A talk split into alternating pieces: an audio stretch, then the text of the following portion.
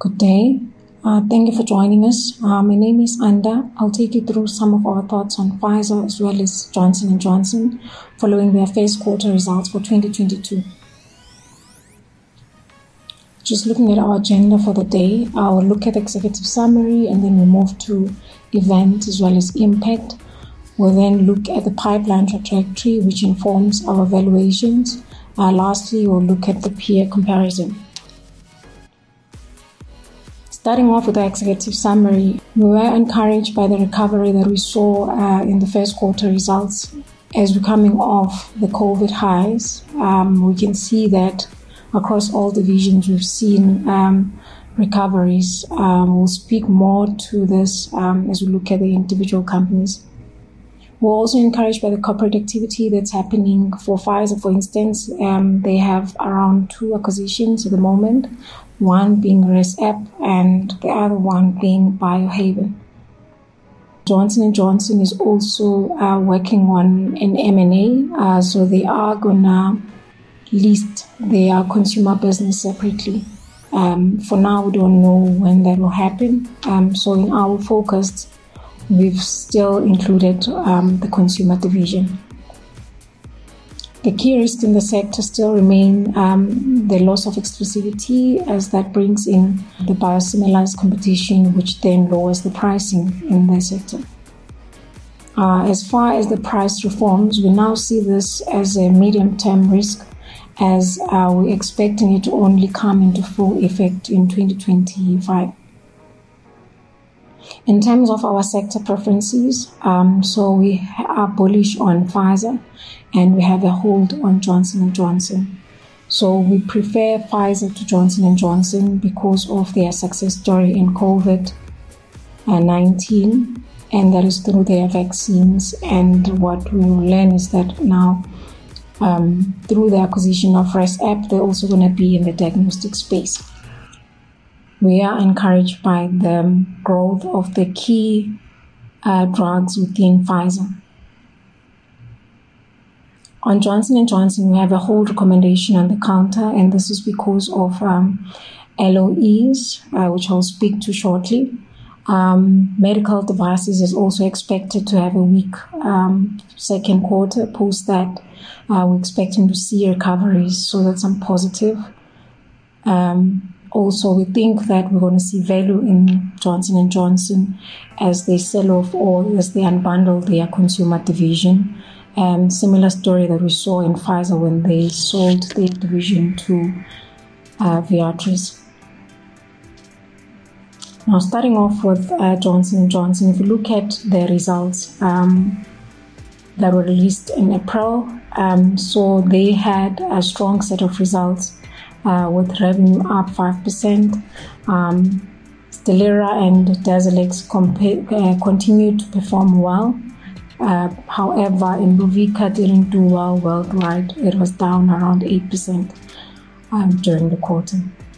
Overall, the EPS was up 3%. Uh, the company maintained their full year results, but cautioned that um, this doesn't include the COVID numbers. So, um, on a like for like basis, um, we might see a decline compared to 2021 results since those included the COVID vaccine.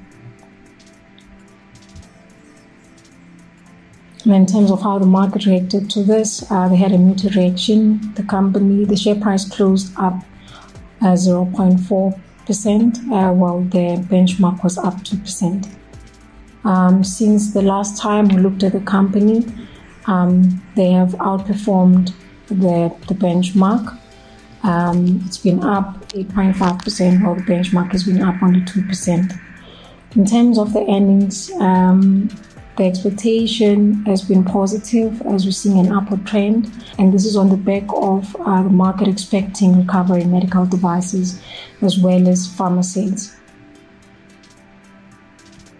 Now, moving on to the pipeline, which then informs our EBITDA and EPS growth numbers, uh, we can see that uh, we're expecting sales to grow at um, single digits. So sales growth for this year is expected to be around 3%, with EBITDA growing um, ahead of sales. So it's expected to grow at around 9%, while EPS is expected to grow at around 5%.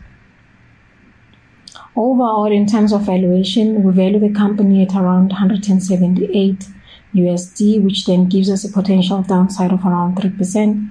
Uh, in terms of our scenarios, um, so we've used the five year uh, historical multiple, EV EBITDA multiple for the base case scenario. We then uh, applied a 13 times multiple for a bear case scenario. Um, this reflects a pre COVID uh, multiple. So it's waiting for 2020 as well as 2019 as the vaccine only came into effect in 2021. And then for the bull case scenario, the key drivers there is medical devices recovery, um, strong growth in Stelara and Darzalex. Uh, Post 2023, uh, we're expecting um, to face LOEs. Now, moving on to Pfizer. The company also released their quarterly results um, earlier this month. Uh, the sales uh, were up 76%, and this was on the back of the vaccines. Um, if we take the vaccines out, their core sales were up 2% uh, during this period. Um, the adjusted uh, EPS increased by around 8, 80%. Um, and the company also declared a dividend um, this quarter, uh, which was up 2.6% year on year. In terms of the full year guidance, uh, they've maintained that. Um, so the expectation is that they will be shifting their um, uh, they're deferring some contracts to the second half of the year, but net for net, um, the volumes in terms of the vaccines are expected to remain the same as they initially guided. Uh, in terms of how the market reacted to this, so they had a muted reaction to the results. Um, the share price closed only up at 2% on the day.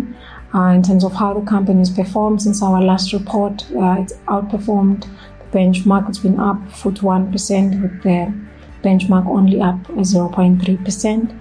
Uh, on an earnings basis, um, they, we have um, upward trend for 2022 full year results, and this is on the back of um, the vaccines as well as the core portfolios. Um, for instance, we have key drugs um, that are selling in oncology, that is Ibrance, um, uh, Eliquis, that is in uh, internal medicine.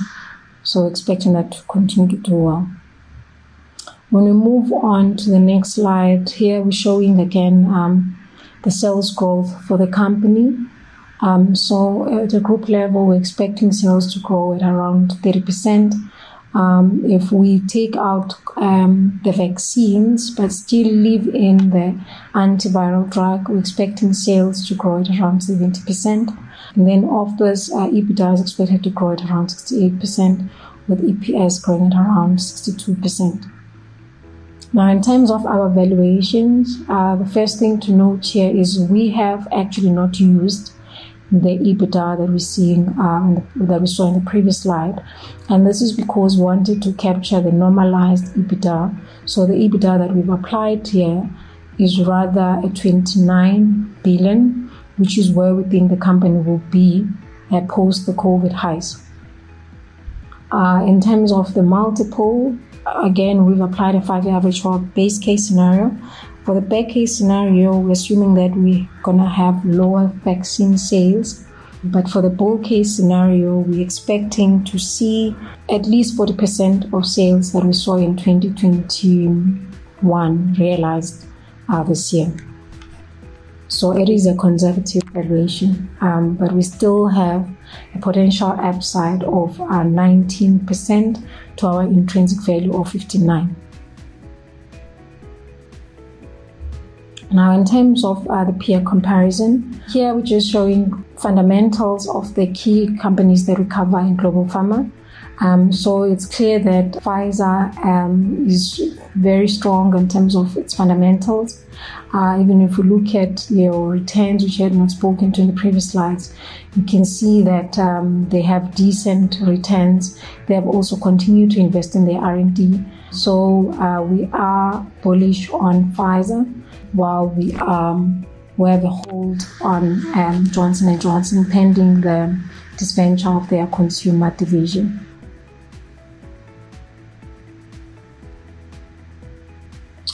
Before we close off, we'd like to draw your attention to the following personnel should you wish to place a trade with us.